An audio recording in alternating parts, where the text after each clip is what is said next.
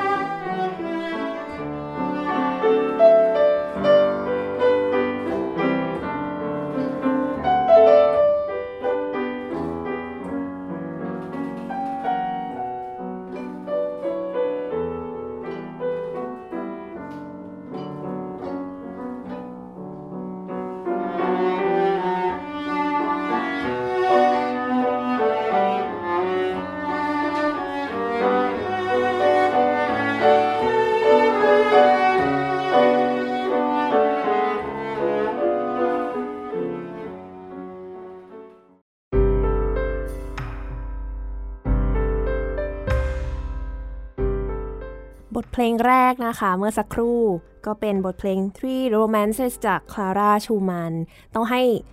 ผู้บรรเลงเป็นผู้อธิบายดีกว่าว่า เมื่อสักครู่นี้ Clara Schumann ที่จุบจิบเล่นเนี่ยแบบมันเป็นเขาเรียกว่าเป็นโปรเจกต์อะไรเหรอคะที่จุบจิบเล่นไป ค่ะก็เป็นเหมือนการ collab กับเอ่อเขาเรียกว่าเหมือนเป็น organizer ที่นี่ชื่อว่า Hanoi Blue Notes ที่เวียดนามเนาะ ใช่ค่ะที่ที่ฮานอยคือเขาเหมือนติดตามศิลปินที่นี่เอ่อไม่ว่าจะเป็นดนตรีคลาสสิกดนตรีแจ๊สดนตรีบลูส์เขาก็จะไปเหมือนกับว่าเชิญนักดนตรีมาเพื่อที่จะมามาอัดเสียงกับเขามาอัดวิดีโอกับเขา แล้วก็เพื่อโปรโมทดนตรีในในเวียดนามอย่างเงี้ยค่ะอืมเฮ้ยเจ๋งอะชอบอะมันมี organization แบบนี้ด้วยเหรอ ใช่ค่ะ อืม ดีเลย แล้วเพลงเป็นยังไงคะยากไหมเพลงนี้ จริงๆ จะบอกว่าเพลงนี้ แต่งให้ไวโอลินเล่น อ่า อ่า ก็เลยจะมีความยากตรงที่ว่า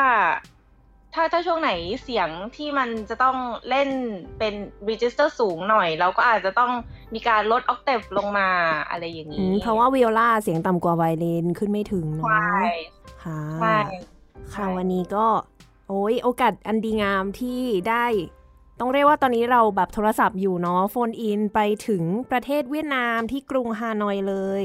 ก็ขอต้อนรับน้องจุ๊บจิ๊บนะคะ พัชรพันธ์คำประกอบสวัสดีค่ะ สวัสดีค่ะค่ะ วันนี้คุยกันสบายๆเนาะเพราะว่ามุกกับจุ๊บจิ๊บเนี่ยก็รู้จักกันมานานแล้วเนาะ นานแล้วอืค่ะมเคไม่ยได้เจอกันนานมากเมื่อกี้นี้ตอนโทรหากันครั้งแรกนี่คือแบบบิดไว้กันจนแบบว่าโปรดิวเซอร์ตกใจ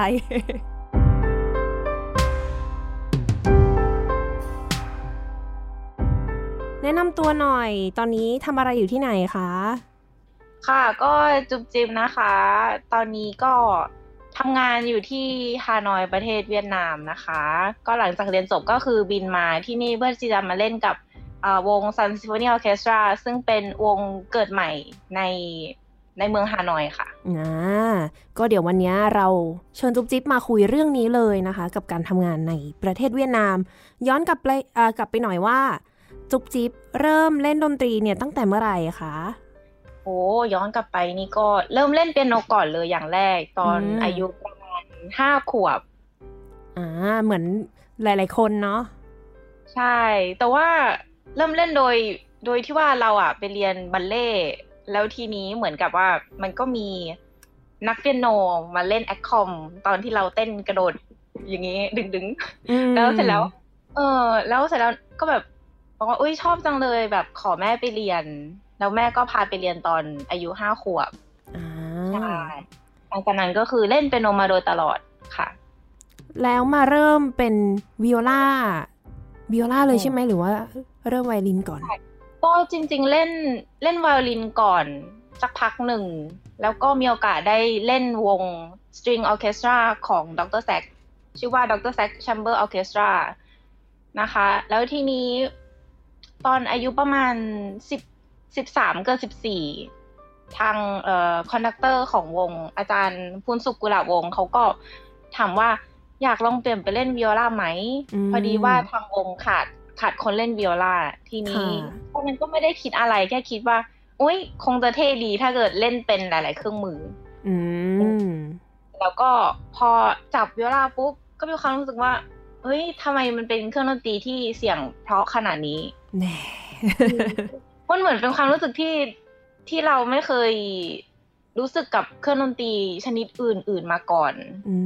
ใช่เพราะตอนนั้นก็คือเปลี่ยนเลย จากตอนแรก เอกเปียโน เพราะว่าตอนนั้นก็คือเข้าเข้าไปเป็นนักศึกษาที่มหิดลแล้วก็คือเข้าไปตอนม .4 แล้วคือม .4 เทอมสองคือสอบเปลี่ยนเครื่องมือเป็นเอกวิโอลาเลย เสร็จแล้วหลังจากนั้นก็เรียนอยู่ที่มหิดลจนขึ้นระดับปริญญาใช่ไหมปริญญาตรี ใช่ค่ะ ต่อปริญญาตรีสองปีที่นั่น แล้วก็ไปสอบ ย่งเซียวโถก็คือที่เรากับที่พี่มุกเรียนที่สิงคโปร์ค่ะ แล้วหลังจากนั้นอ่าหลังจากที่อยู่สิงคโปร์มาสี่ปี จบปริญญาตรี ก็ไปเรียนต่อที่ Mozarteum ที่ซาวส์บวกก็เป็นเป็นความโชคดีที่ตอนปีสี่มีโอกาสได้ masterclass กับอาจารย์ที่เขาเชิญมาที่ที่ Yong Siew Toh แล้ว ก็คือชอบอาจารย์ วิธีการสอนของเขาแล้วก็การ communicate ของเขาซึ่ง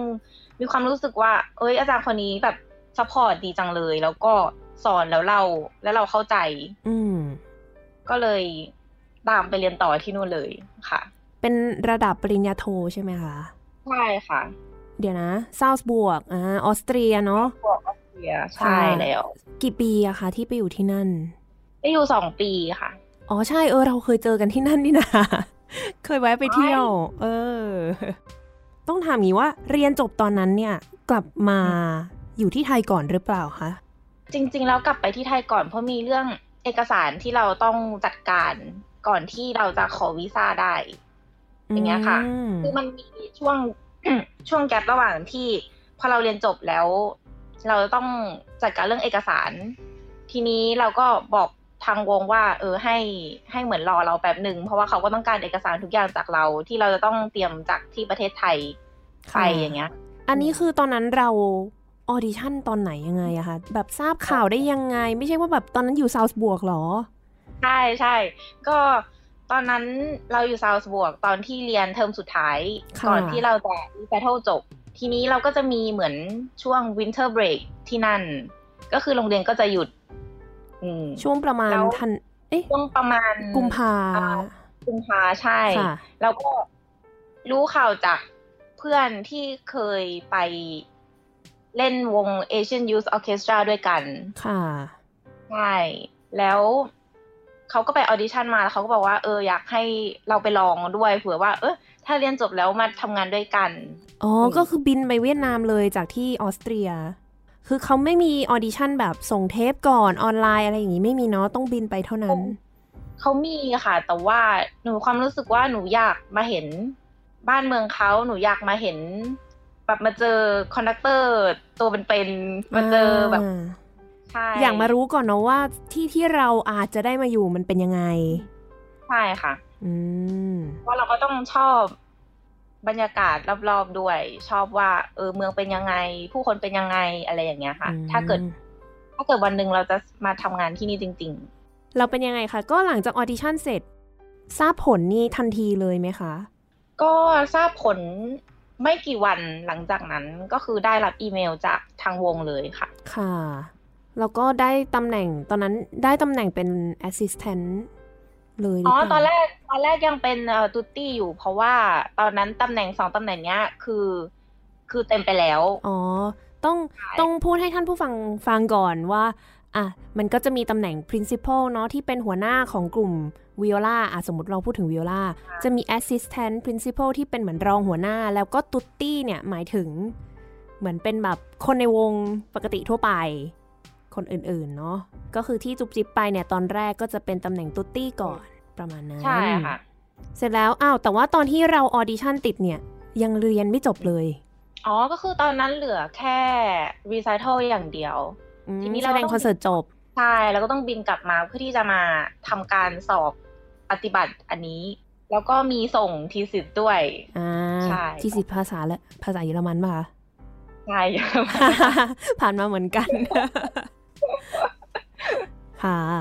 เสร็จแล้วก็บินกลับมาไทยจัดการเอกสารเรียบร้อยแล้วก็ย้ายไปอยู่ที่เวียดนามเลย ใช่ค่ะ ก็ย้ายมาที่นี่เลย อืม พูดถึงวง The Sun Symphony Orchestra หน่อย ให้ท่านผู้ฟังได้รู้จักว่าเป็นวงอะไรยังไงคะ ก็วง The Sun Symphony Orchestra จริง ๆ ก่อตั้งโดย Sun Group ซึ่งถ้าเทียบกับที่ไทยก็เหมือนเหมือนแบบ CP Group หรือว่าอ๋อก็คือเป็นเหมือนเป็นแบบบริษัทเป็นแบบว่าอ่า ค่ะอ่าแล้วทีนี้เขาก็เหมือน อยากจะมีวงออเคสตราที่ represent เขาในทางด้าน art หรือทางด้าน music อะไรอย่างเงี้ยค่ะ อันนี้ถามได้ไหมคะว่า The Sun Group นี่เขาทำธุรกิจประมาณด้านไหนอะคะ ใช่ ก็จะมีทั้งอสังหา real estate แล้วก็มีพวกทัวริสทัวริสติกต่างๆ ค่ะ โอ้แล้วเขามาสนใจออเคสตราได้ไงเนี่ย ใช่ ก็เขาเขาคิดว่าเขาอยากเหมือนเพิ่มความหลากหลาย ให้กับทางบริษัทเขาว่าเออเขามีแบบใช่หลายด้านนะ แล้วเขาก็เขาก็สนับสนุนนักดนตรีด้วยอะค่ะ อันนี้มันก่อตั้งเมื่อปีไหนนะคะ The Sun เมื่อปีสองพันสิบแปดค่ะ โอ้ยเพิ่งจะสองสามปีนี้เอง อันนี้ก็คืออยู่ในกรุงฮานอย เนาะแล้วการทำงานที่นั่นเป็นยังไงบ้างคะ ก็จริง ๆ ถ้าเกิดก่อนเกิดโควิดนะคะ ก็ย้อนกลับไปตอนที่ทุกอย่างยังปกติดี ตอนที่เพิ่งย้ายมานี่ก็คือ การทำงานกับวง Sun Symphony ก็คือจะมีแสดงสองคอนเสิร์ตต่อสัปดาห์อันนี้คืออย่างน้อย แต่ว่าส่วนใหญ่ก็จะมีสองบวกกับ chamber chamber music concert ก็จะเป็น คอนเสิร์ตใหญ่สองอัน แล้วก็คอนเสิร์ตย่อยอีกอันหนึ่งอืมเป็นวงเล็กๆ ใช่ค่ะ ก็ถ้าวงใหญ่ก็คือเล่นพวกเพลงบทเพลงใหญ่ๆซิมโฟนี concerto อะไรอย่างงี้ใช่ไหมคะ แต่ถ้าเกิดเป็น chamber เขาก็จะเหมือน assign ว่าเออแบบเดือนนี้อาจจะเป็นเอ่อ string quartet เดือนหน้าอาจจะเป็น wind quintet หรือว่า brass อะไรอย่างเงี้ยค่ะ ก็คือสลับไปเรื่อยๆ แล้วก็มี เดือนละประมาณกี่ครั้งอะคะถ้าเป็น chamber concertก็คือจะมีทุกเดือนนะคะแต่ว่าก็อาจจะเป็นเดือนนี้อาจจะเป็นสตริงเดือนหน้าอาจจะเป็นวูดวินหรือว่าอ๋อสลับเป็นเดือนๆไป มีช่วงเบรกด้วยใช่ไหมคะเหมือนกับวงออเคสตราปกติที่จะมีแบบว่ามีพักเบรกซีซั่นนี้อะไรอย่างนี้ อ๋อใช่ค่ะ ก็มีค่ะ มีช่วงน่าจะประมาณสิงหาหนึ่งเดือน แล้วที่บอกว่าเล่นสองคอนเสิร์ตต่อสัปดาห์เนี่ย เป็นโปรแกรมเดียวกันเลยหรือเปล่าคะ เป็นเพลงเดิม อ๋อ ไม่ค่ะ เป็นคนละโปรแกรมค่ะ โหซ้อมกันเหรอ ปกติ งั้นต้องถามว่าปกติซ้อม ตารางซ้อมเป็นยังไงบ้างคะ ตารางซ้อมก็คือ วันจันทร์ถึงวันศุกร์ตั้งแต่ประมาณเก้าโมงครึ่งถึงบ่ายโมง แล้วก็จะมีช่วงพักตรงกลางใช่ไหมคะ แล้วก็จะมีแสดงวันศุกร์ วันนั้นเลยแล้วก็วันเสาร์สองคอนเสิร์ตที่เล่นคนละเพลงกันหมดเลย ก็คือโปรแกรมหนึ่งก็คือเล่นสองคอนเสิร์ตวันศุกร์กับวันเสาร์หนึ่งหนึ่งโปรแกรม แล้วก็อาทิตย์ถัดไปก็คืออีกอีกโปรแกรมหนึ่งเลยอ๋ออย่างเงี้ยอ๋ค่ะอเข้าใจแล้ว ก็คือจะคล้ายๆกับวง Thailand Philharmonic ของที่ไทยใช่ก่อนหน้านี้ที่จะแบบซ้อมหนึ่งที หมายถึงว่าซ้อมหนึ่งสัปดาห์เพื่อจะแสดงวันศุกร์แล้วก็วันเสาร์ ใช่ค่ะ ใช่เลยอ่าโหตกใจนึกว่าแบบศุกร์กับเสาร์คนละโปรแกรม อันนั้นนี่โอ้แต่ก็คือเหมือนเหมือนเราก็ต้องเตรียมโปรแกรมถัดไปของเราเองเหมือนซ้อมล่วงหน้าไว้อย่างเงี้ยค่ะ แต่ว่าจุ๊บจิ๊บก็ทราบก่อนใช่ไหมคะว่า ตารางของทั้งปีเนี่ยจะเล่นเพลงอะไรบ้าง ก็ส่วนใหญ่จะทราบประมาณครึ่งปีค่ะอืมก็มีเวลาให้ได้เตรียมตัวเนาะว่า เราจะต้องเจอกับเพลงอะไรบ้างเนาะต้องเลย อืม แล้วเพื่อนๆในวงเป็นยังไงบ้างคะ ส่วนใหญ่เป็นคนเวียดนามหรือว่าเป็นต่างชาติ อ๋อ ส่วนจริง ๆ คนเวียดนามนี่น่าจะประมาณประมาณหนึ่งในสามเลย คนเวียดนาม อันนี้ความหมายความหมายของจุ๊บจิ๊บหนึ่งในสามจุ๊บจิ๊บคิดว่าเยอะหรือว่าน้อยคะจริง ๆ เป็นปริมาณที่โอเคนะคะ อ่าเอ่อเพราะว่าจริง ๆ แล้วคนเวียดนามที่ที่ถูกเทรนมา เพื่อที่จะเล่นวงเขามีปริมาณไม่มากอ่าฮะฉะนั้นอือฮึซึ่งจริง ๆ แล้วเราก็คาดหวังว่าในอนาคตอาจจะมีปริมาณที่มากขึ้นค่ะมีมีจำนวนคนคนเวียดนามมากขึ้นค่ะอย่างเงี้ยค่ะใช่อืมส่วนคนต่างชาติก็คือทุกทวีปเลย แต่ส่วนใหญ่เป็นใช่เอเชียป่ะคะ เป็นเอเชียใช่ค่ะอืมแต่ว่าเอเชียกับรัสเซียนี่จะเยอะ อ๋อ รัสเซียด้วย ใช่ค่ะ แถวแถบรัสเซีย ลัตเวีย เบลารุส อะไรอย่างเงี้ยค่ะ อ่า พวกแบบว่าบอลติก ทะเลบอลติกแถวนั้นเนาะ ใช่ แล้วก็คือใช้ภาษาอังกฤษกันหมดเลยใช่ไหมคะ ใช่ค่ะ ใช้ภาษาอังกฤษเล่าให้ฟังหน่อยมีแบบคอนเสิร์ตไหนที่แบบ จุ๊บจิ๊บรู้สึกประทับใจไหมคอนเสิร์ตไหนที่ประทับใจแบบเป็นพิเศษแล้วเผื่อว่ามีเพลงเห็นว่ามีเตรียมเพลงมาด้วยที่จะเปิดให้กับท่านผู้ฟังได้ฟังเนาะก็เพลงที่ที่ประทับใจก็คือเพลงอ่าของลิสนะคะเลอ Prelude ของของลิสซึ่งจริงๆแล้วเป็นเพลงที่ใช้ energy เยอะมากในการเล่น ไม่ว่าจะเครื่องมือไหนใช่ไม่ว่าจะเป็นสตริงบูด แล้วก็บรัสนี่คือแบบใช่ค่ะ ก็คือจริงๆ ชอบเพลงนี้ส่วนตัวด้วยอยู่แล้ว แล้วพอดีเขาก็เลือกเพลงนี้มาเล่นก็แบบว่า ใช่เป็นเพลงที่ challenge ทุกคนในวงมาก ๆ ค่ะ ก็เดี๋ยวไปลองฟังกันดูเนาะก็จะเป็นเวอร์ชั่นที่วง Sun Symphony Orchestra เนี่ยบรรเลงเลย ค่ะไปรับฟังกันได้เลยค่ะ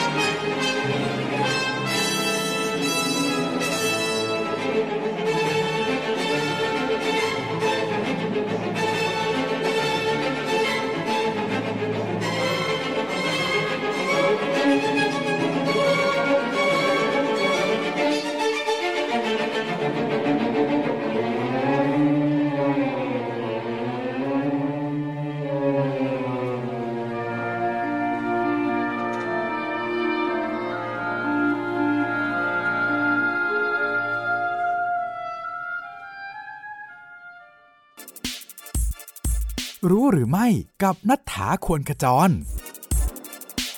รู้หรือไม่ วันสาบันตนของโจไบเดนมีการแสดงดนตรีด้วย เมื่อวันที่ 20 มกราคมปี 2021 ที่ผ่านมาโจไบเดนได้เข้าร่วมพิธีสาบานตน แล้วก็รับตำแหน่งเป็นประธานาธิบดีคนที่ 46 ของสหรัฐอเมริกา โดยในวันนั้นได้มีวง U.S. Marine Band มารับหน้าที่บรรเลงในการในงานครั้งนี้ด้วย ตามธรรมเนียมเนี่ย ก็จะมีการแสดงบทเพลง Hail to the Chief แล้วก็มีการบรรเลงบทเพลงเพลงชาติ ซึ่งประกอบการร้องนำโดย Lady Gaga ในตอนท้ายก็จะมีแสดงปิดท้ายงาน แม้ว่าจะต้องแสดงท่ามกลางอากาศหนาวเหน็บ แถมยังมีลมแรงมาก ๆทำให้อุณหภูมิเนี่ยลงไปต่ำถึงประมาณศูนย์องศา แล้วยังไม่นับว่ามีหิมะตกมาช่วงหนึ่งด้วยนะ นอกจากนี้เนี่ยยังต้องมีการจัดวงที่เว้นระยะห่างทางสังคม มีการนำซาวบอร์ด มากั้นระหว่างผู้แสดงด้วยกัน แต่ก็ไม่น่าเชื่อว่างานทั้งหมดเนี่ยมันก็ผ่านไปได้ด้วยดี กลับมาสู่ประเทศเวียดนามไม่ใช่ ยังอยู่ไทยอยู่ไทยนะคะ ที่เวียดนามอยากทราบมากเลยว่าตอนนี้เนี่ยเขามีวงออร์เคสตราเยอะไหมคะ ในประเทศ ก็คือหลักๆก็จะมีสองเมืองใหญ่ที่เวียดนามนะคะ ที่จะมีวงออร์เคสตราขนาดใหญ่ ก็ที่โฮจิมินห์นะคะ หรือว่าที่ไซกอน หรือว่าที่ฮานอยที่หนูอยู่ตอนนี้นะคะที่ฮานอยก็คือจะมีหลักๆอยู่สามวง ก็จะมีวง Sun Symphony Orchestra ใช่ไหมคะ แล้วก็มีวงเวียดนาม National Symphony Orchestra อันนี้ก็คือจะเป็นวงหลักของที่นี่ก่อนที่จะมีวง Sun Symphony ออเคสตราค่ะใช่แล้วก็อีกวงหนึ่งก็คือเวียดนาม National Opera Ballet ค่ะ โอ้โหมีตั้งสามวงนี่คือแค่เมืองเดียวเองเหรอ ใช่ค่ะ จริง ๆ จะมีอยู่วงอีกอันนึงแต่ว่าเขาจะเล่น โดยนักเรียนของ Academy ชื่อว่า Hanoi Philharmonic Orchestra โอ้สี่วง ใช่ แต่ว่าวงนี้คือเขาจะเล่นเหมือน occasionally คือเขาไม่ได้เล่นแบบว่า มีโปรแกรมทั้งปีอย่างเงี้ยค่ะ ค่ะใช่นี่ขนาดแค่ฮานอย แล้วตัวจุ๊บจิ๊บเองเคยมีโอกาสได้ไปเล่นกับวงอื่น ๆ บ้างไหมคะ นอกจาก The Sun Symphony ค่ะ ได้มีโอกาสไปร่วมเล่น เป็นบางโอกาสกับวงเวียดนาม National Symphony Orchestra นะคะ หรือว่าที่นี่เขาเรียกว่า VNSO นะคะ ก็คือจริงๆ รู้จักกับ conductor ที่เป็นคนญี่ปุ่นแล้วก็คือเขาก็จะเหมือนเหมือนว่าถ้าเกิดโปรแกรมไหนเขาต้องการวิโอลาเขาก็จะเรียกเราไปเล่น เป็นเหมือน assistant principal อะไรอย่างเงี้ยค่ะแล้วพอเล่นกับเขามาเรื่อยๆ ก็มีอยู่คอนเสิร์ตหนึ่งที่เขาก็ คุยกับหนูว่าโอ๊ยเขาอยาก conduct เพลง Don Quixote ของ Strauss แล้วทีนี้เขาก็เลยชวนหนูกับเพื่อนหนูที่เป็นคนเล่นเชลโล เป็น principal cellist ของวง Sun Symphony Orchestra มาเล่นเพลง Don Quixote ด้วยกัน อืม ซึ่งมันก็จะเป็นแบบโซโล่วิโอลากับเชลโลต้องก็คือโซโล่หน้าวงออเคสตราอย่างเงี้ยค่ะ โอ้ย เป็นไงคะ สนุกไหม สนุกมากจริงๆอะเป็นเพลงที่ตั้งแต่อยู่ที่ซาวส์บวกก็คือเป็นเพลงที่เราจะต้องใช้ในการสอบอยู่แล้วเพลงนี้ เพราะว่ามันเป็นเหมือน orchestra excerpt ของ viola solo ทีนี้เราก็เหมือนมีโอกาสแบบซ้อมมาโดยตลอด แต่ว่าก็ไม่ไม่ได้มีโอกาสเล่นกับวง อันนี้ก็เป็นโอกาสอันดีที่ได้เล่นกับวง แล้วมีความรู้สึกว่า มันเป็นจริงอะ่ะคือเราไม่เคยคิดว่าเพลงนี้เราจะได้ร่วมเล่นกับวงโอ้ยเข้าใจเข้าใจ แบบวันหนึ่งเราซ้อมอยู่ในห้องซ้อมของเรา แล้ววันหนึ่งเราก็แบบเอ้ยมาเล่นหน้าวง คนในวงก็ให้การตอบรับดีมากอะไรอย่างเงี้ยค่ะ ท่านผู้ฟังอาจจะแบบใช่สงสัยว่าแบบจริง ๆ แล้วพวกเราเนี่ย มันจะมี orchestra excerpt เนาะที่เป็นแบบว่าท่อนเด่นๆ ในออเคสตราที่เราจะต้องซ้อมกันอยู่แล้ว ซ้อมอยู่นั่นแหละซ้อมตั้งแต่เริ่มเล่นเครื่องดนตรีนี้มาเรื่อยๆ จนถึงปัจจุบัน แต่ก็ไม่เคยทราบมาก่อนว่า เมื่อไหร่ในชีวิตนี้เราจะได้เล่น ใช่ก็เดี๋ยวเห็นว่าเตรียมเพลงนี้เวอร์ชั่นที่เป็นจุบจิบเล่นเองเลยเนี่ยมาให้ท่านผู้ฟังได้ฟังด้วย เย้โอเค เดี๋ยวไปลองฟังกันเลยค่ะเ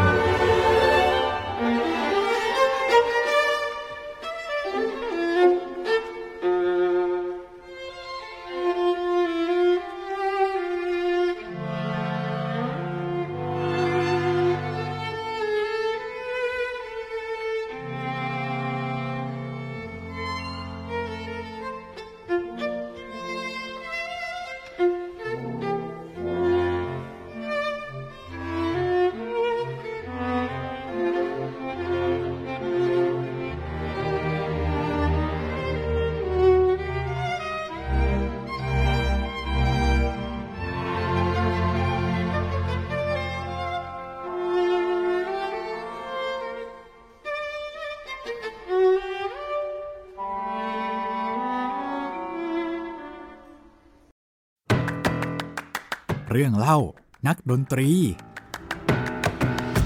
ไปเล่นเหมือนกับงานอันหนึ่งที่เขาจ้างวงออเคสตราไปแล้วทีนี้ ก็งงว่าทำไมเขานัดเช้าจังเลย เช้าซึ่งจริงๆกี่โมงอะประมาณแบบ ประมาณแปดโมงโอ้เขาบอกว่าใช่ต้องมีเสาอ่เขาต้องมีเสาแล้วแบบว่าคอนเสิร์ตคือเล่นบ่ายอ่าอืมแล้วแล้วทีนี้ก็ไปไป sound check ปกติ แล้วก็เสร็จประมาณสิบโมง ก็แบบทำไมมีเวลาเหลือเยอะทำไมต้องมานัดเช้าขนาดนี้ปรากฏว่าก็ถามถามนักดนตรีเวียดนามเขาก็บอกว่า เอ้าเขาก็นัดมาให้แต่งหน้าไม่รู้เหรอฮะฮะประมาณว่าเหมือนกับเขาอะซีเรียสในการที่จะแบบว่าเหมือนลุคของเขาการแต่งหน้าแต่งตัวอะไรอย่างเงี้ยของเขาต้องแบบต้องใช้เวลา ก็เลยงงว่านี่ใช้เวลาแต่งหน้าแบบชั่วโมงสองชั่วโมงเหรออะไรเงี้ย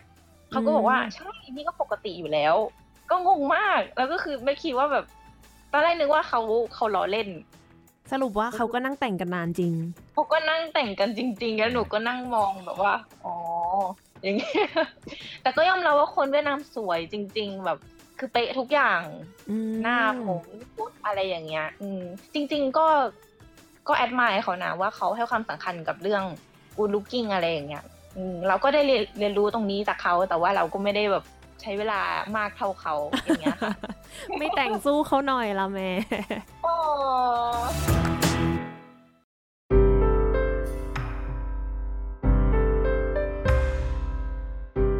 กลับมาคุยกันต่อว่านี่อยากทราบมากเลย เพราะว่าจริง ๆ ก็ไม่ค่อยมีโอกาสได้คุยกับจุ๊บจิ๊บเท่าไหร่เนาะหลังๆ มานี้ ก็เลยอยากจะถามสารทุกสุขดิบบ้างว่า ไปอยู่เวียดนามมาใช้ชีวิตเนี่ยเป็นยังไงบ้างคะ โหที่เวียดนามนี่ก็คือต้องบอกเลยว่า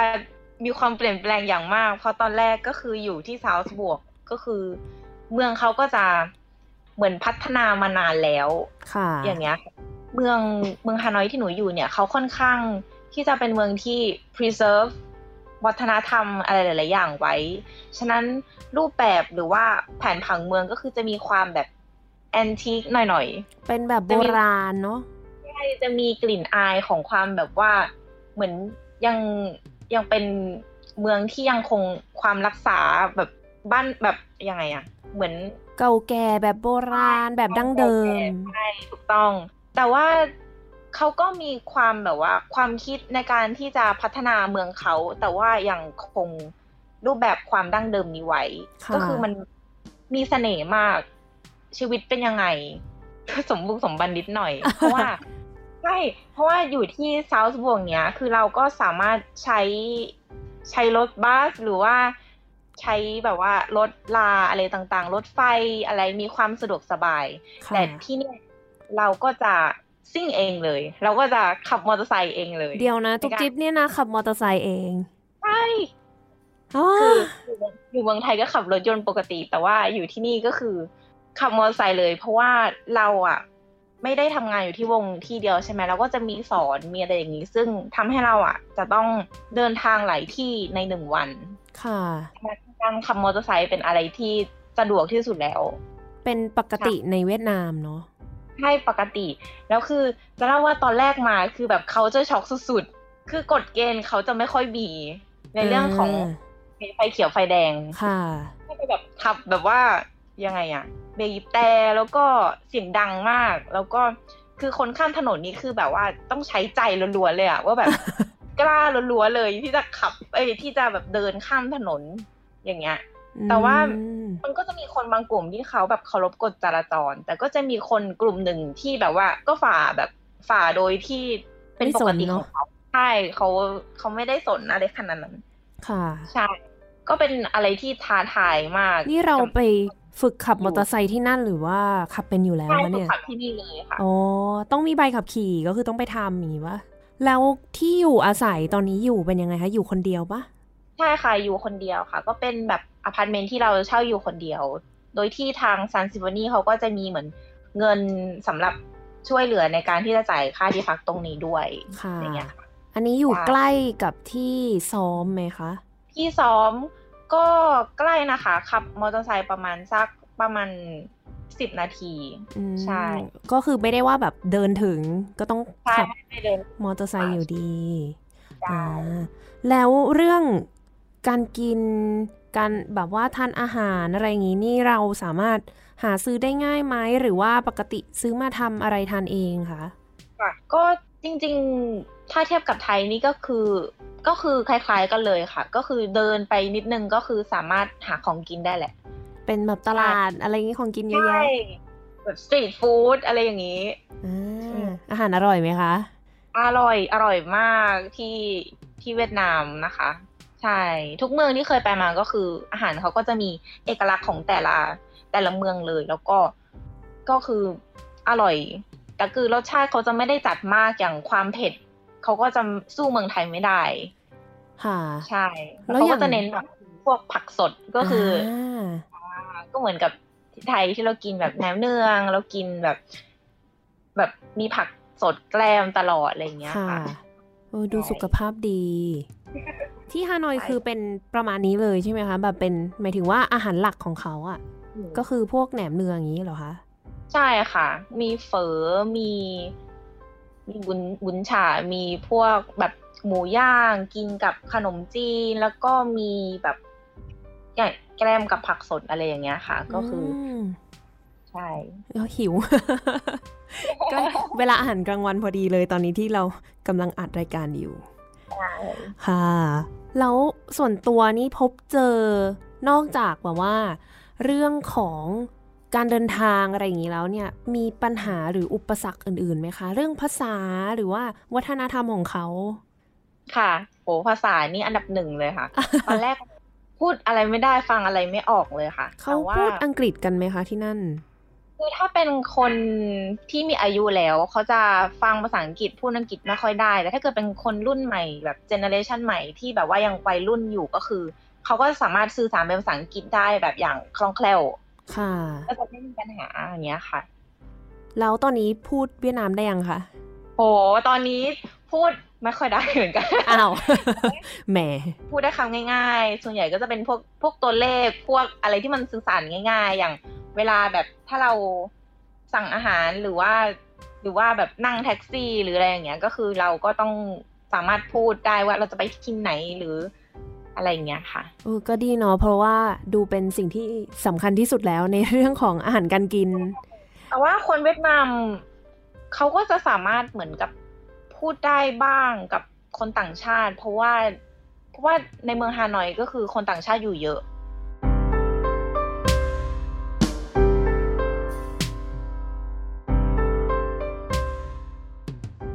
ถามหน่อยว่าแล้วตัวจุบจิบเนี่ยหลังจากที่ได้ไปคลุกคลี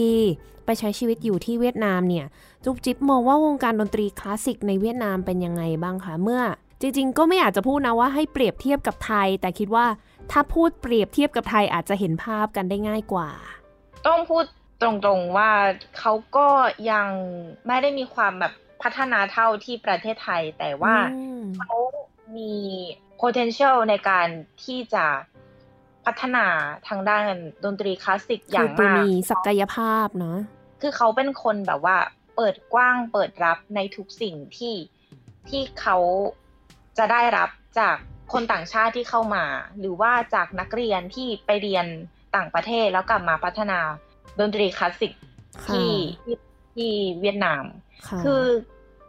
ใช่ค่ะ คือหนูมีความรู้สึกว่าทุกคนเขาเหมือนไม่ได้มีแบบว่า ไม่ได้มี เหมือนปิดกั้นอะไรก็แล้วแต่ ก็คือเปิดรับทุกอย่างไม่ว่าจะเป็นสไตล์สไตล์ทางด้านดนตรีแบบว่า แบบทุกอย่างก็คือเขาเขาจะเปิดรับหมดเลยอย่างเงี้ยค่ะ อันนี้จุกจิบพูดถึงตัวคนในสังคมเวียดนามใช่ไหมคะ แล้วถ้าเป็นทางภาครัฐล่ะคะเขามีการสนับสนุนด้วยไหม เขาสนับสนุนมาก ๆ เลยนะคะ อย่าง อย่างวง v ี n โซที่เพิ่งกล่าวถึงไปก็คือสนับสนุนโดยรัฐ อืม ก็คือเป็นเหมือนเป็นวงแห่งชาติประมาณนั้น ใช่ ประมาณนั้นแล้วเขาก็เหมือน support นักดนตรีเพื่อที่จะให้ทำการแสดงทั้งปี แล้วที่บอกว่ายังสู้ไทยไม่ได้นี่คือในแง่ของฝีมือใช่ไหมคะ ใช่ค่ะ ต้องพูดอย่างนี้เลยว่าเขาไม่ได้มีแบบว่ายังไงครูที่ เป็นชาวต่างชาติเยอะนักอาจจะเป็นเพราะเขาเป็นเหมือนประเทศโซเชียลิสต์อะค่ะ ประมาณว่าประมาณว่าเขาเหมือนต้องการใช้คนของเขาประชากรของเขาเพื่อที่จะพัฒนาบ้านเมืองของเขา ทีนี้ก็เลยอาจจะมี restriction ที่ที่คนต่างชาติไม่สามารถเข้ามา ประมาณว่าเป็นอาจารย์ประจำในในมหาวิทยาลัยดนตรีหรืออะไรประมาณเนี้ยก็จะเป็นคนเวียดนามร้อยเปอร์เซ็นเลย ณตอนนี้ก็ยังเป็นอย่างนั้นเหรอคะใช่ค่ะณตอนนี้ก็ยังเป็นอย่างนั้นอยู่อ๋อแต่ว่าเปิดรับให้ชาวต่างชาติเข้ามาทำการแสดงมาใช่ทำการแสดงแล้วก็คนต่างชาติส่วนใหญ่เขาก็จะเหมือนสอนตามเหมือนสถาบันดนตรีขนาดเล็ก ที่อาจจะไม่ใช่แบบว่าแบบ National Academy ของของเมืองอะไรเงี้ยค่ะ อ๋อ เอ้ย แปลกเนาะ ทั้งๆที่จริง ๆ น่าจะไปเน้น พัฒนาด้านการศึกษาก่อนใช่ไหมอืมถูกต้องเลย ฉะนั้นจริง ๆ ตอนนี้ที่ที่จุ๊บจิ๊บสอนอยู่แบบในเหมือน เหมือนโรงเรียนสอนดนตรีแห่งหนึ่งอย่างเงี้ยค่ะ ก็คือจะมีทั้งนักนักเรียนของทาง academy เอง แล้วก็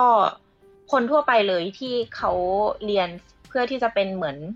เหมือน hobby อย่างเงี้ยค่ะเขาเป็นงานอดิเรกใช่เป็นงานอดิเรกก็คือ มีทั้งสองแบบเลย ฉะนั้นเราก็มีความเข้าใจได้ว่า อ๋อ เพราะว่าทาง academy อะเขาเหมือนอาจารย์เขาไม่ได้ มันมี limit ของเขาที่จะสอนนักเรียนอย่างเงี้ยค่ะ ใช่ ฉะนั้นเราก็เหมือนเป็นคนที่ช่วย support เขาอีกที ก็เลยมีความรู้สึกว่า เออ เราอยู่ที่นี่แล้วเราแบบ เราเป็นประโยชน์นะ เราเราช่วยพัฒนาเด็กของเขานะอะไรอย่างเงี้ยค่ะ อืมอุ้ยจุ๊บจิ๊บดูมีความสุข ใช่ อย่างในฮานอยเอาแค่ในฮานอยก่อนก็ได้ว่า มีมหาวิทยาลัยดนตรีเยอะไหมคะ มีแห่งเดียวเลยค่ะ อืมใช่แปลว่ามีที่อื่นอีก มีมีในเมืองอื่นอีกใช่ไหมคะ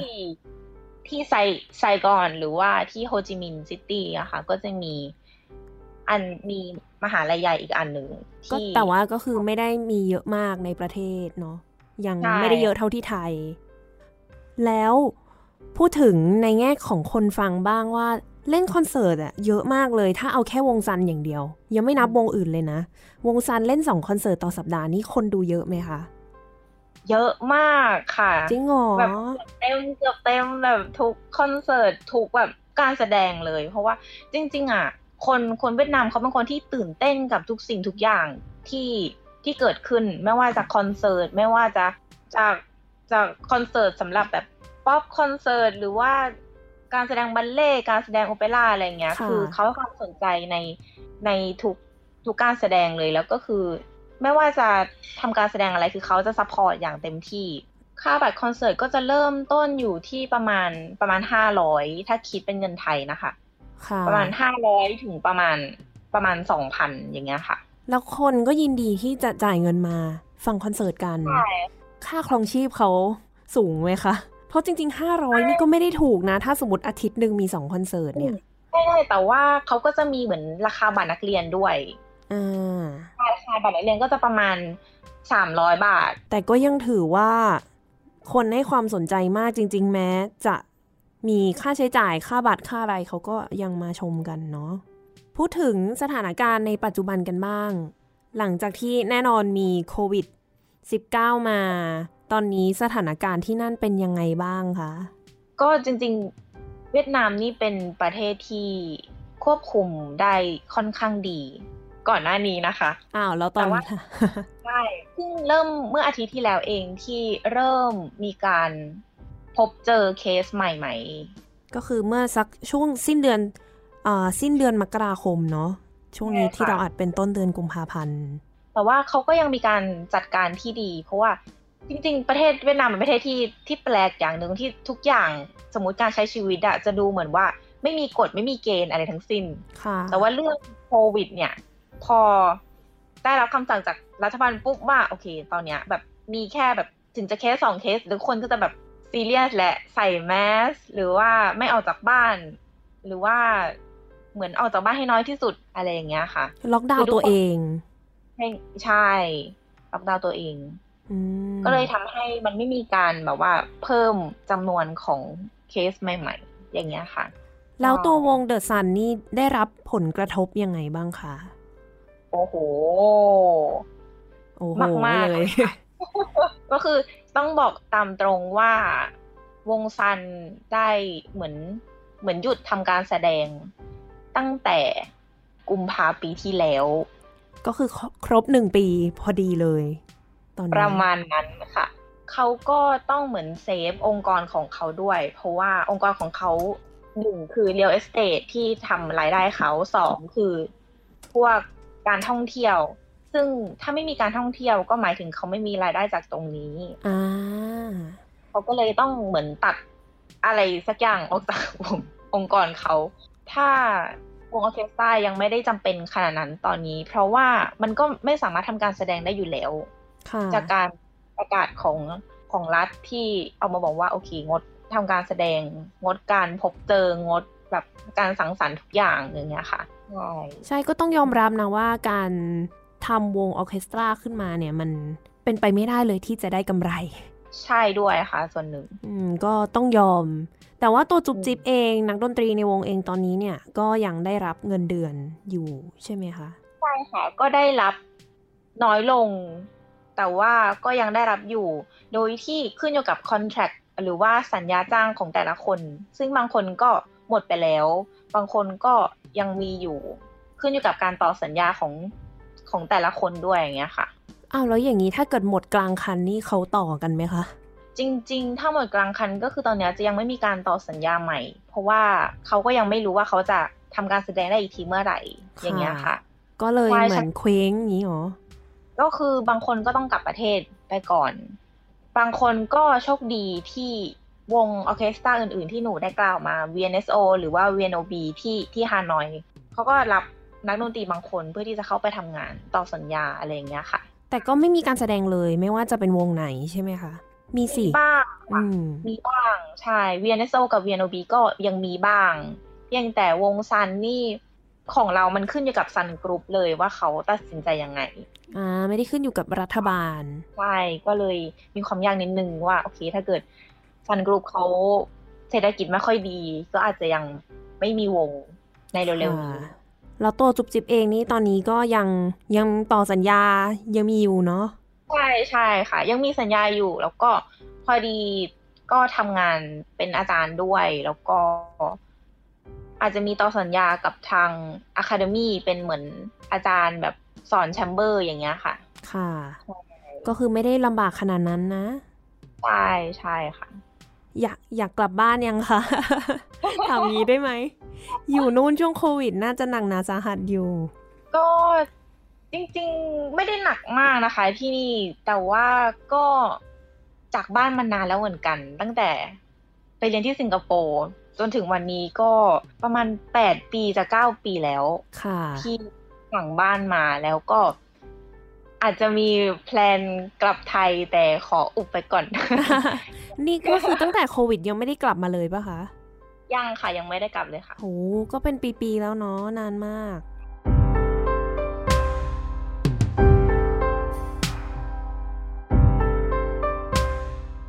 แล้วเห็นว่าช่วงโควิด ก็มีโปรเจกต์ขึ้นมาอันหนึ่งที่จุ๊บจิ๊บบอกอยากเล่าถึง อ๋อ ใช่เลย คือโควิด เนี่ย มันทำให้เรามองเห็นอะไรหลายๆอย่าง ในฐานะที่เป็นนักดนตรีคนหนึ่งที่เล่นมันแต่คอนเสิร์ตที่เป็นเวทีใหญ่ คนดูต้องเป็นร้อยๆค่ะทีนี้เราก็มีความรู้สึกว่า เอ้ย ในเมื่อมันเกิดขึ้นไม่ได้ทำไม เราไม่ทำให้มันเล็กลง ประจวบกับที่เจอกับเพื่อนคนที่เล่นเชลโล ที่เขาเพิ่งบินกลับมาจากอเมริกา แล้วก็มีความคิดเดียวกันว่าเอ้ยเราอยากจะทำคอนเสิร์ตที่ไม่ใช่สำหรับตัวเราที่เป็นนักดนตรีที่จะมีพื้นที่แสดงแต่ว่าคนดูที่เขามา เขาควรจะได้รับบรรยากาศที่มันแตกต่างไปจากเวทีใหญ่ที่หรือว่าคอนเสิร์ตใหญ่ที่เขาเคยไปกันมา ค่ะใช่แล้วที่เราคิดว่าในการเล่นดนตรีคลาสสิกเนี่ย มันมีดนตรีที่น่าสนใจที่เราเรียกว่า chamber music ที่อาจจะเป็นไซส์ย่อลงมา ไม่ว่าจะเป็น ว่าจะเป็น quartet ไม่ว่าจะเป็นแค่เครื่องดนตรีวิโอลาเล่นกับเปียนเปียโนเชลโลเล่นกับเปียโน เล่นในพื้นที่เล็กๆ เล่นในคาเฟ่เล่นใน บรรยากาศที่เหมือนกับห้องนั่งเล่นที่บ้านอย่างเงี้ยค่ะใช่แล้วเราอยากจะเปิดประสบการณ์ใหม่ ให้กับคนที่มาดู ให้เขารู้สึกว่าดนตรีคลาสสิกเป็นอะไรที่เข้าถึงได้ง่าย แล้วก็มีความรู้สึกว่า เราอยากจะ communicate หรือว่าสื่อสารกับคนดูด้วยค่ะเพราะว่าถ้าเราเล่นในเวทีใหญ่ ก็คือนักดนตรีออกมา เล่นเสร็จโค้งแล้วก็กลับไปหลังเวที ไม่ได้มีการ interact กับคนดูไม่มันไม่มีปฏิสัมพันธ์กันใช่แล้วก็เลยมีความรู้สึกว่าเราอยากทำคอนเสิร์ตที่มันเป็น two ways communication หรือว่ามีการสื่อสารกับคนดู เราสื่อสารกับคนดูผ่านดนตรีแล้วคนดูก็มีการสื่อสารกับเราด้วย บวกกับว่าเราอยากที่จะให้ความรู้กับคนที่มาดู ทีนี้รูปแบบของคอนเสิร์ตก็คือ เราจัดคอนเสิร์ตในคาเฟ่เล็กๆ แห่งหนึ่ง ซึ่งบรรยากาศก็คือจะเหมือนห้องนั่งเล่นที่บ้านเลย อืมมีความแบบยังไงอบอุ่นมีความเป็นกันเอง ค่ะ พื้นที่ก็ไม่ใหญ่สามารถจุคนดูได้ประมาณห้าสิบคน บทเพลงที่เราเล่นก็คือ จะเป็นพวกซาลอนมิวสิกพวกแบบเพลงที่มีความที่คอมโพเซอร์เขาเล่น เออเขาเขาแต่งขึ้นแล้วเขาก็เล่นอยู่ใน ในห้องอยู่ในแบบห้องเล็กขๆองเนาะเขาใช่ ใช่อย่างเงี้ยค่ะ แล้วทีนี้เราก็มาคิดว่า เอ้ย ใครคือคนที่ com composer ที่ represent ตรงนี้ได้ดี ซึ่งหนูกับเพื่อนอะ่ะ ก็มีความชอบ Franz Schubert ค่ะ composer ที่เขาแต่ง Lieder ค่อนข้างเยอะก็คือเพลงที่มีคำร้องคำร้องแล้วก็เล่นกับเปียโนค่ะมันมีความรู้สึกว่าเป็นเพลงที่สามารถบอกเล่าเรื่องราวผ่านดนตรีได้ดี เหมือนที่เราอยากจะ บอกเล่าหรือมี message กับคนที่มาดูกับเรา มันก็เลยเกิด project ที่ชื่อว่า Schubert in the Mug Schubert ในเหมือนแก้ว mug อย่างเงี้ยค่ะอ่าก็คือเหมือนเราก็เล่นในคาเฟ่ด้วยก็เลยอยากจะให้มันชื่อมันเหมือนเหมือนเหมือน catchy เหมือนก็แบบว่า ติดหู น่ารักนะแบบอยู่ในแก้วแก้วกาแฟอะไรอย่างงี้เนาะใช่ใช่เออทีนี้พอเริ่ม project มาปุ๊บ เราก็ต้องดูแหละว่า ว่าเราว่าคนดูเป็นยังไง เรามีการเล่นบทเพลง แล้วเราก็มีการพูดเกี่ยวกับบทเพลงว่า อ๋อ เพลงเนี้ย มันมีอะไรที่น่าสนใจ ควรจะฟังอะไร อืม อืม ทีนี้คนดูก็จะ อ๋อ มันต้องฟังอย่างนี้ จะได้เหมือนเข้าใจ เพราะว่าภาษาดนตรีมันเป็นภาษาหนึ่งที่ ถ้าเราไม่บอกเขาก็ไม่รู้ ถ้านักดนตรีไม่อธิบาย คนดูจะไม่เข้าใจว่า แล้วฉันต้องฟังอะไร แล้วฉันต้องเข้าใจแบบไหน ซึ่งมาทำให้แกลบตรงเนี้ย ระหว่าง คนที่มาดูดนตรีคลาสสิกกับกับเอ่อนักดนตรีเนี่ยได้ใกล้ชิดกันมากขึ้น ผลตอบรับคือก็ดีมากๆ แล้วก็ทำคอนเสิร์ตเนี้ยทุกเดือนอ่าเดือนละครั้ง แล้วก็หลังจากนั้นก็คือมีเดือนละสองครั้ง เพราะว่าเราเหมือนได้ขยับขยายพื้นที่ว่าเรามีแสดงอสองสถานที่อย่างเงี้ยค่ะขยายฐานคนดู อืมคือเราต้องการที่จะสร้าง community ให้มันเกิดขึ้นในในฮานอย เริ่มจากเล็กๆ แล้วก็อาจจะเติบโตค่อยๆ เติบโตทีละ step อย่างเงี้ยค่ะ อืม ดีมากเลย เป็นกำลังใจให้เนาะกับโปรเจกต์ครั้งนี้ ที่โหจุบจิบเองเป็นเป็นคนไทยแต่ว่าก็ยังแบบว่าไม่ไม่หยุดเนาะที่จะพัฒนาวงการนี้ แล้วก็เผยแพร่ดนตรีคลาสสิก ไม่ว่าจะเป็นที่ไหนก็แล้วแต่เพลงส่งท้ายนี่ เห็นว่าก็คือมาจากโปรเจกต์นี้เลยใช่ไหมคะใช่เลยค่ะ เป็นเพลงอะไรคะ เป็นเพลง Nacht und Träume ของฟรานซ์ชูเบิร์ต Nacht und Träume กลางคืนแล้วก็ความฝัน ใช่ค่ะนะก็เดี๋ยวจะได้ฟังกันในตอนท้ายรายการนะคะวันนี้ก็ขอขอบคุณจุ๊บจิ๊บมากเลยที่สละเวลามาพูดคุยแล้วก็เล่าถึงประสบการณ์สนุกสนุกที่จุบจิบไปพบเจอมาในเวียดนาม ก็โชคดีสู้ๆ เป็นกำลังใจให้เสมอ แล้วก็กลับมาไทยเมื่อไหร่ก็เจอกันนะคะ ค่ะท่านผู้ฟังคะสำหรับวันนี้เวลาก็หมดลงแล้ว ดิฉันมุกนัทถาควรขจรและ จุบจิบพัชรพันธ์คำประกอบ ค่ะเราสองคนขอลาไปก่อน สวัสดีค่ะค่ะ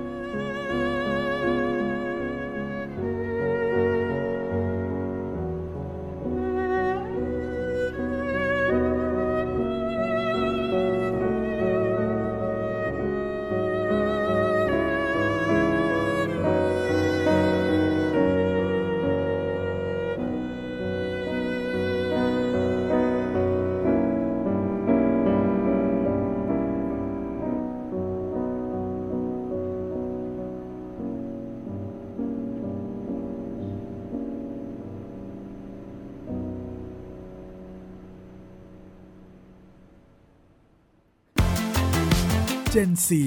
and Classical Music